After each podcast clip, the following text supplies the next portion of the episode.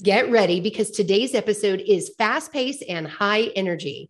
I've brought on a guest that describes himself as a human megaphone, if that tells you anything, but his day job is a marketer for a machine tools company, and they're using a lot of innovative techniques compared to other manufacturers, and it's working very well for them. So you'll hear a lot about video, podcasting, LinkedIn Live, and how co-marketing and partnering with other companies have led to collective growth.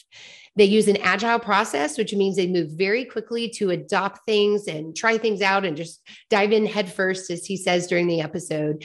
And he shares lots of techniques and advice that's working for them.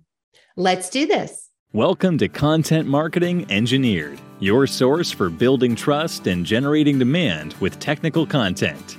Here is your host, Wendy Covey. Hi, and welcome to Content Marketing Engineered. On each episode, I'll break down an industry trend, challenge, or best practice in reaching technical audiences. You'll meet colleagues, friends, and clients of mine who will stop by to share their stories. And I hope that you leave each episode feeling inspired and ready to take action. Before we jump in, I'd like to give a brief shout out to my agency, True Marketing. True is a full-service agency located in beautiful Austin, Texas, serving highly technical companies. For more information, visit truemarketing.com. And now, on with our podcast. Hey, everyone, and welcome to another episode of Content Marketing Engineered. I'm joined today by Eddie Saunders. He's the head of demand generation at Flex Machine Tools. Welcome, Eddie. Yay, appreciate you having me. It's a good day to have a good day and talk about some really cool things in the marketing world. Absolutely. So in preparation for this interview, I did a little digging on your LinkedIn, and I saw, you have your formal title, head of demand generation, but the first title that caught my eye, and I think this is in your headline, is the human megaphone. Oh, yeah. Oh, yeah. For volume and content purposes. You better believe it. You better believe it. Awesome. Awesome. Well, I need to hear more about that. And I have a feeling that all will be answered as we walk through this interview today. So let's start out with your career. Again, my LinkedIn stalking that I did, I see you've held a pretty big mix of marketing and sales positions. So maybe walk me through your professional journey and how you got to where you are today. Yeah, sure. So I knew very early that I wanted to be in the marketing and advertising world. I was that kid, randomly enough, my parents reminded me often, and I'll never forget, if you will, that whenever the commercials would play on TV, I'd run into the room and I'd be watching the commercials. And as soon as the commercials were over, I'd go run back to my toys and play. And I wouldn't be interested. Kidding. But as soon as the commercial, and I can't make this up, they reminded me often, you should have been you deserve to be in marketing, yada, yada. And so I just knew early on. I just was fascinated by just creating and telling the story and doing it in just creative ways. I thought that was awesome because there's a big artist component to who I am, which I'm sure we'll dive into. But from that point, so getting my degree in marketing was a big thing, but it was difficult for me to look for entry-level jobs. And I also know that college isn't free. And my dad said, hey, if you don't get a job when you're in college, I'm not going to pay for it. So you better figure it out, Eddie. And I'm like, oh, cool, let's figure this out. And so I applied for 7 jobs, I think, in 2 hours at the mall that was in the city that I went to college in. And one of those jobs that ended up being a Verizon wireless sales job, little kiosk in the Lima Mall.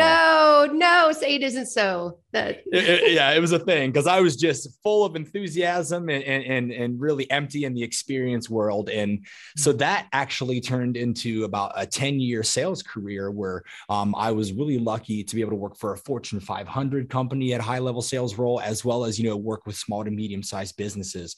But a lot of my experience in the sales world just so happened to be in consulting for marketing and advertising platforms and vehicles, if you will. So it was really convenient to be able to have scratch that itch, but also just utilize some of my God-given gifts and abilities to just connect with other humans. And running through all those various roles, I even had a consultancy myself where I was a marketing consultant. So I kind of was able to scratch both of those itches again. And that led me to Flex, where I started here, actually overseeing all of our sales operations in the Western US. But I can't help myself but to just look at everyone's marketing programs. I'm just wired that way. And through that, I was giving advice over about a 1-year period. And they said, hey, you're giving us enough advice. Just come on over to the marketing department. And then here we are. Here we are. I get to make all the noise, push all the buttons, and be obnoxious and be the human megaphone, if you will. I'm just having a great nice. Time doing it. Nice. And tell me about your marketing department. Do you have a full team or just a few of you? Honestly, like, we're really blessed because for a manufacturing facility, we have a 5-person and 1 intern department in all reality. So not only are we able to provide an experience to at least 1 intern every single year, we have a graphic designer / web developer. We have our marketing manager who sees a lot of our lead gen, a lot of the technical side of it, you know, or just our funnel generation, things like that. I have not 1, but 2 absolute gangster videographers. And then there's me, where I do a little bit of everything. So super blessed to have not only just a diverse marketing team, but just a really fun, open-minded, creative, modern group of talented human beings. Yeah, no kidding. Because so many companies in our industry that are your size have a team of 1, and they're expected to know everything and do everything from strategy to execution. And as you know, marketing is so diverse, and it really does take different skill sets to do different jobs. So I really like how that's set up. Yeah, it's really nice. And though we're really nimble and agile, if you will, we're not hasty by any means, but with us being about 50 or less, just as a company and a whole here at Flex, it's nice because we can still be agile. We can still do these things. We don't have some type of corporate conglomerate structure, because honestly, the videos that we make, especially the funny ones that people really held on to and really remember, we would never be able to get away with that if we were some Fortune 500 conglomerate. We just wouldn't be able to. And I know that. So not only do we take advantage of our younger modern mindset that we have here, we absolutely maximize it by making as much noise as possible within good reason, of course, but it's liberating to be able to have not only the team that I have here, but just to have just the whole company in this driven of let's just shake it up, make some noise and get weird with it. It's the best job I've ever had. I'm having the time of my life. Great. Well, I'll tell you, there are a few of those Fortune 500 out there that do some crazy video stuff. So I have to send you some examples later and we can compare. But I heard videographers, I heard video. So I'm thinking that video is an important part of your marketing mix, Eddie. Why don't you tell me a little bit about how you guys allocate budget dollars, what your mix looks like, and maybe some of your tactics that you feel are working best for the company right now? Oh, for sure. I mean, even before I came on board, Flex had dabbled in some type of the creative video world because it was kind of a great way to tell the story, knowing that we're a manufacturing company that can't exactly have boots on the ground all over the country. So we understand we need to really shine a bright light and turn things up to 11. You'll hear me reference that often because it's a big part of our strategy. And when COVID happened in all reality and people kind of sat on their hands and didn't know what the heck to do, we turned to video. So with me, I'm actually, as one of my multiple side gigs that I do, I'm a professional MC, and I also do like combat announcing and event announcing. So the human megaphone comes rightfully so. And so with that, we started writing events and demos, like fun, exciting shows. And that actually blew up to a side segment of our business, as well as a huge component of our current marketing mix, because we do so much. And we also realize in manufacturing, there's a lots of stigma around the idea of equipment. It's kind of hard for it to be attractive. It's kind of boring because all you're doing is just throwing features and benefits out there. But I would challenge every manufacturing company on the planet right now to take a look at what we're doing and try to really maximize on the fact that there's attention. There's video platforms that are not only genuflecting video, but they're facilitating and they're also very much supporting that usage. And anybody who's really not putting a lot of their efforts into the video world, I would really challenge you to consider not only the metrics and the analytics that are available, but again, look back at what Flex has done with our video strategy by taking something as, let's be honest, as boring as machine tools can be sometimes, and made it fun, sexy, exciting, and dare I say, funny. Well, tell me about, so in 1 month or 1 quarter, what is your video cadence and what types of things are you putting, say, in video format versus, I don't know, a blog or something else? Sure. So when I moved from sales into marketing, one of the biggest there are two big things I wanted to do, is to synergize everything and humanize everything. And so when it comes to just our general strategy and our cadence, we do have Flex and Friends, our live video cast that also translates into a podcast that's live every Thursday. So we have guaranteed video content that leverages myself as like the human element and like the brand ambassador, even though I'm also a direct employee of Flex. So we do that. We also will do some live demos as well throughout the time, depending on what our certain bandwidth is, because we are obviously producing these machines. And so with that, we're doing content almost daily in all transparency, some form of content every single day. We're always storing it. But the smartest thing that I think that we do, as well as what would recommend to everybody, is the word fractal and creating fractal pieces of what you have. And we all create awesome pieces of content. Flex is no exception to that rule. But one thing that we do really, really well is being able to take those pieces that we know do well, and then we break up the best parts of that. It's like taking a really good steak and chopping it into a handful of pieces and spreading it out over time. You know it's going to work. You know it's going to taste good. You know it has the right seasoning. So why not continue to do that? And so from a monthly basis, I mean, if we're not posting some type of video content every day, we're preparing content for that next day. And of course, we always fit in some really creative ideas. And as much as I'd love to say there's this big drawn out corporate process, no, one of us, we collaborate often. And that's another great thing. We don't have to set specific meetings. We collaborate multiple times every single day. And that not only cultivates good ideas, it separates the good ideas from the bad ones so that you can have videos like our Star Wars one, like our, you know, our famous Flex CNC funny one, or our Flex Care Plus, to be able to really translate these items, make them more digestible, but also fit within our content strategy. I gotcha. So an agile approach and a lot of collaboration where you at least aren't, you know, one person going rogue, but as a team, you know, taking everyone's creativity and strategic mindset and making decisions quickly based on that group decision.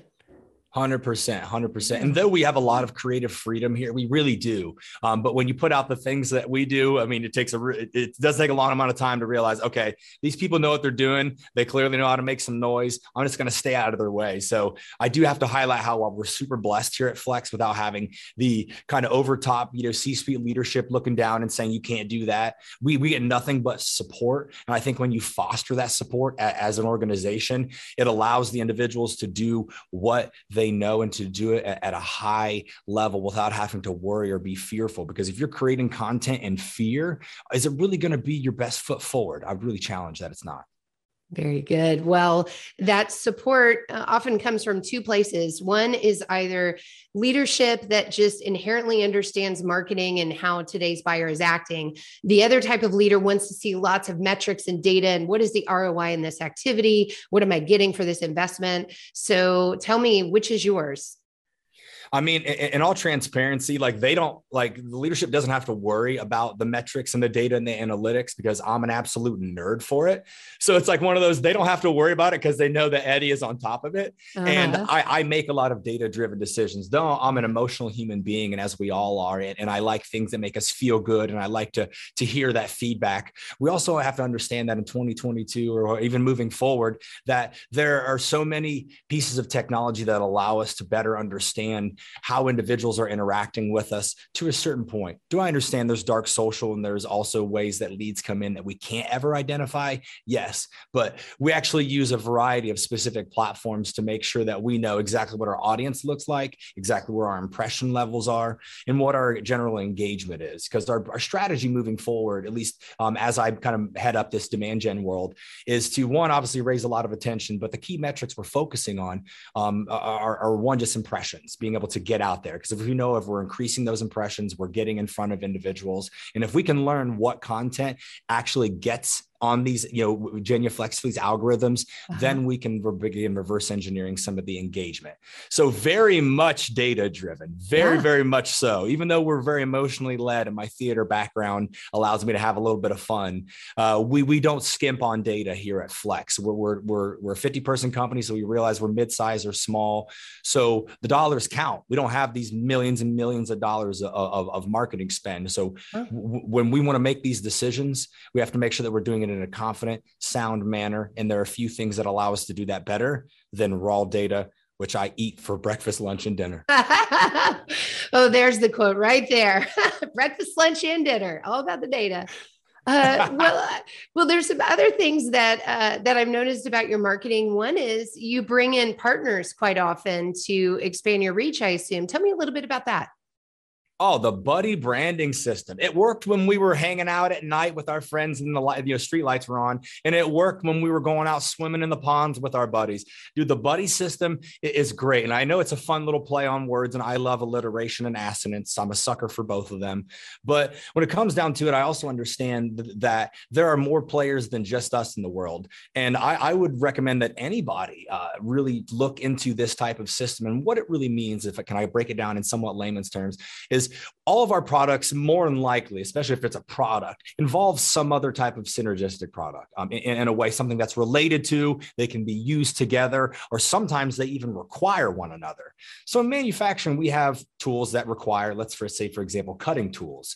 There are so many cutting tool brands in this, in the world. And a lot of them are also trying to do the same exact thing that we are, and that's get their brand in front of as many human beings as possible. So what's one way that we can do that? Well, you have your network. I have my network. Maybe if we do something together, we can talk to each other's networks. And if there really is that crossover and we've done our homework, everybody wins. So we get to not only double down on the general frequency and reach of our efforts, but a lot of times in from a spend level, if we're talking about some type of targeted ad campaign or where dollars are involved, we can cut that investment in half. And Flex has done that a variety of times, whether it's a targeted ad spend, geographical, if you will, or if we're talking about some type of print ad where we've actually split the cost of full page ads to make it literally 50% off while we just co-brand with somebody. It's, again, the big concept behind it is you're cutting down your investment, whether it's time, effort, whatever it may be, and you're doubling the amount of reach and frequency that you can obtain. And there are a few times in life where you get to reduce the effort and increase the output outside of that specific example. And again, marketing is no exception to that rule.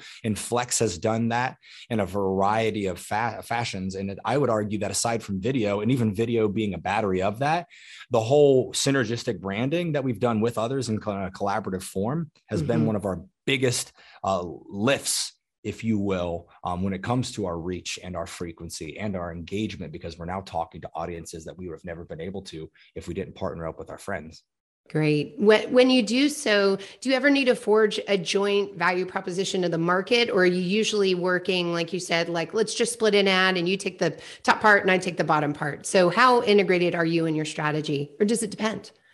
Sure. It's obvious. It very much depends on what it is we're utilizing, because there's various things. You and I could do a social post together that's co-branded. We could do an announcement video, like when we go to our dealers' events, because we rely heavily, or at least not heavily, but we actually, we rely heavily on distributors to help sell our products nationwide in the events that we cannot. And so from that, they have trade shows. They can reach out to these individuals and they can try to tell their network and do this and that, which is okay. But how much greater can that be if we make a video saying that we're going to be there, we get to share it, and they get to share it? And it brings a lot of legitimacy. And not only does it do that, it also lets them know that we're bought in and we care. And it's going to open us up to another, because it's not a strange thing for Flex to do these collaborative videos without having to be asked for a variety of our partners, not once, not twice, but every time they have a show. So I would definitely promote a good solid mix. And a lot of it does depend, because we have some partners who maybe they're part of their strategies and goals isn't to do a paid ad campaign. If you don't want to do a paid ad campaign, that's cool. We could still do a specific video that you can share on your socials. If that's not what you want to do, we can do a co-branded email. Okay. If that's not what you want to do, we can get as basic as doing just a standard white page, if you will. So it does depend. And we never want to assume that our marketing goals and dreams and ambitions are the same as anybody else's, but there's been, I think, 0 times thus far that if we've pursued a collaboration with somebody that we haven't been able to find at least something, because not only do we go into it with intention, we go into it already knowing what we've done, what works, and what could potentially work for them, so that they don't have to think about it. Starting from a place of authority. Yeah, that's great. I'm glad that you brought up distributors, because oftentimes it's hard for manufacturers to get that bandwidth and attention from particularly the larger distributors. So having that video or some piece of content that helps you help them and helps you guys stand out together is really smart. So really like that example. Yeah, we understand, like, being from having the sales background, I know what I needed. And now that I'm in marketing, I know what they need. Yep. Now, another strategy I think you mentioned to me is your use of influencers in the industry. So tell me a bit about that. It's huge. And I personally think, and I've spoken about this a handful of times, that it's one of the most underutilized pools of attention and one of the most underutilized just marketing methods in general. Because you think influencers, you think like your Selena Gomez, your Kardashians or whatever, millions or hundreds of thousands of dollars a post, which that's cool. You know, that's relevant to you if you're selling makeup products or fitness apparel or whatever else that they promote. But in all transparency, Flex has utilized multiple influencers, whether they're micro or even macro, to be able to promote some of our large machines. And just for example, with our specific tapping arm, we had teamed up with an individual, ABOM79. He's got over 500,000 followers on Instagram, and he's got, you know, six-figure plus on YouTube as well. So just big pool of attention there. And through us giving him a product, which was relatively low cost to us, we would have spent way more on other means. We were able to amass over 1.5 million video content views within a matter of like less than 2 years, 1.5 wow. million. And that wasn't even our efforts. That was, hey, we did our homework, and I'm watering it down. We did our homework. We like you, you like us. Here's an arm. Here's a list of content that we'd like to see if that's what you're cool with. He's cool with it. 2 years later, over 1.5 million video views on a channel that's talking to people that we wouldn't be able to talk to before. And that's a big misconception. They think, oh, these are people who are just putting on makeup and filters and doing stuff. No, I mean, these are individuals who are thought leaders and attention holders to audiences that you are struggling to talk to. Why would you not consider talking to them when you know they already have the attention? And there are, of course, strategies for picking the right and wrong. I mean, not all influencers are created equal, but if you do your homework and you reverse engineer with intention, influencers can not only change the game for you, it can be the game for you. Okay, good advice. I'm hearing lots of marketers in their car needing to like pull over and pull out a little notepad and add some tactics to their marketing mix here. The last thing I want to make sure that we touch on is Flex and Friends. We need to dive a little bit more into this. So what was your inspiration behind creating this? And is it a video podcast? Is it a video series that turned into a podcast? I need to hear more. It is. It's all of the above. Honestly, it was one of those things where there are a couple of content creators within the manufacturing world. Your Chris Lukey's, you know, your Jake Halls, and even Joe Sullivan. You know, they were doing their little video casts, things like that. And I thought it was really intriguing, and I wanted to provide that type of entertainment and education to the industry, but from the perspective of a manufacturing brand, because I know the humanization of brands and things like that, and I understand also the ambassador roles and you know, the content creator. And so I was inspired by those human beings. And I thought, why can't we do that for ourselves? And I started to realize as well, there are so many interesting people in manufacturing that they either don't get to tell their story, they don't know how to, or there's just like no opportunity for them to do so. And so I thought, man, let's create something that's a catalyst for human conversation and understanding. And we don't pitch our product or anything along those lines. It's not a pitch show by any means. And it started as simply as, hey, I've been doing some homework. Give me this microphone, give me this laptop, and I will take care of everything else. And long story short, here we are almost a year later. We are in, I think we're in season 5 and still just treading along nicely. We go weekly, and the intention was mainly just to take advantage of LinkedIn Live. If I'm being upfront, Wendy, is like, because we knew that not everybody gets access to that. So once we got approved, we said, oh, live show, let's go yesterday. Let's give it a shot. Try some stuff out. Yes. And then so I would love to say here at Flex, we give things a shot, but we don't. We literally just head first. And so they were kind enough to support me, as I mentioned before. Super supportive group here. They got me a laptop. I got this microphone. We invested in a small platform, and I started booking guests. And it's seriously been unreal. Started as a video cast that we go live every Thursday. And then we realized the popularity of it and the power of it. And then we turned it into a podcast, which is now been for the past probably couple of months. And we are on Spotify, Google Podcasts, Apple Podcasts, Amazon, and Audible, which is unreal. Everywhere. A little bit of everywhere, but if anything, those are great. Does it provide metrics? Yes. But the thing that I'm the most proud of is being able to help these incredible people tell their story. That that is the all time for me. That's why we don't ask for sponsorship. We're not doing anything along those lines. Yes. Can we create a mass amount of content from it? And do I maximize it from a content creation standpoint? Absolutely. But the thing again, I'm most proud about. Yeah. I'm most proud about the human beings it's allowed me to be able to connect with, and also just to learn so much. Absolutely. So fun. Well, I'm curious if, as you're selecting the guests that are the best fit for your show, if you ever have trouble where the guest is willing, but their company is not willing for them to come on and share what they consider to be IP or whatever. Does that ever come up? Very rarely. And then the best part about it is because you have to really either dislike me or dislike promotion to not allow your employee. Because I think there's been a huge shift where employers are not afraid to allow their employees to empower themselves and to represent their brands. I mean, you're seeing the wave of authenticity come through platforms like TikTok, where filters aren't as appealing. Scripted is not as appealing. And so I would tell companies who are hesitant to let your employees be on podcasts and video casts, break the chains, because it's a control problem. And I hope that you're hearing this right now. Like it's a control thing. And if you refuse to allow your employees to help build their brands and you don't get on that piggyback, you will lose them to other companies that will allow them to do that. Because there are so many examples of humans that are being supported, riding the wave, and they're taking their company's brand to levels in which it would never be able to do before, because you are humanizing it and you're giving it something to be relatable, as opposed to just your image on a screen, your logo on somebody's polo that, quite frankly, nobody cares about because we've been doing it for too long. Let your employees create, let them tell their story, and they will indirectly tell your story. As I step off my soapbox. I love the soapbox. Excellent, excellent advice. Well, Eddie, where can people connect with you and learn more about your company?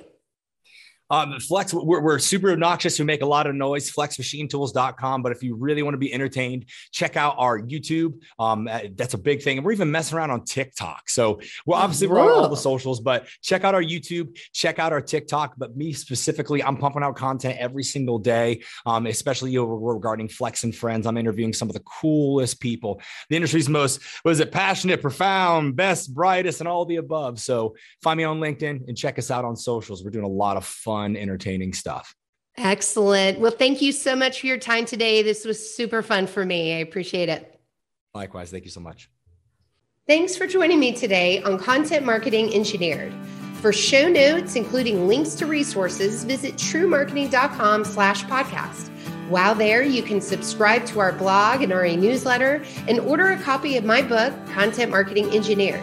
Also, I would love your reviews on this podcast. So please, when you get a chance, subscribe and leave me your review on your favorite podcast subscription platform. Thanks.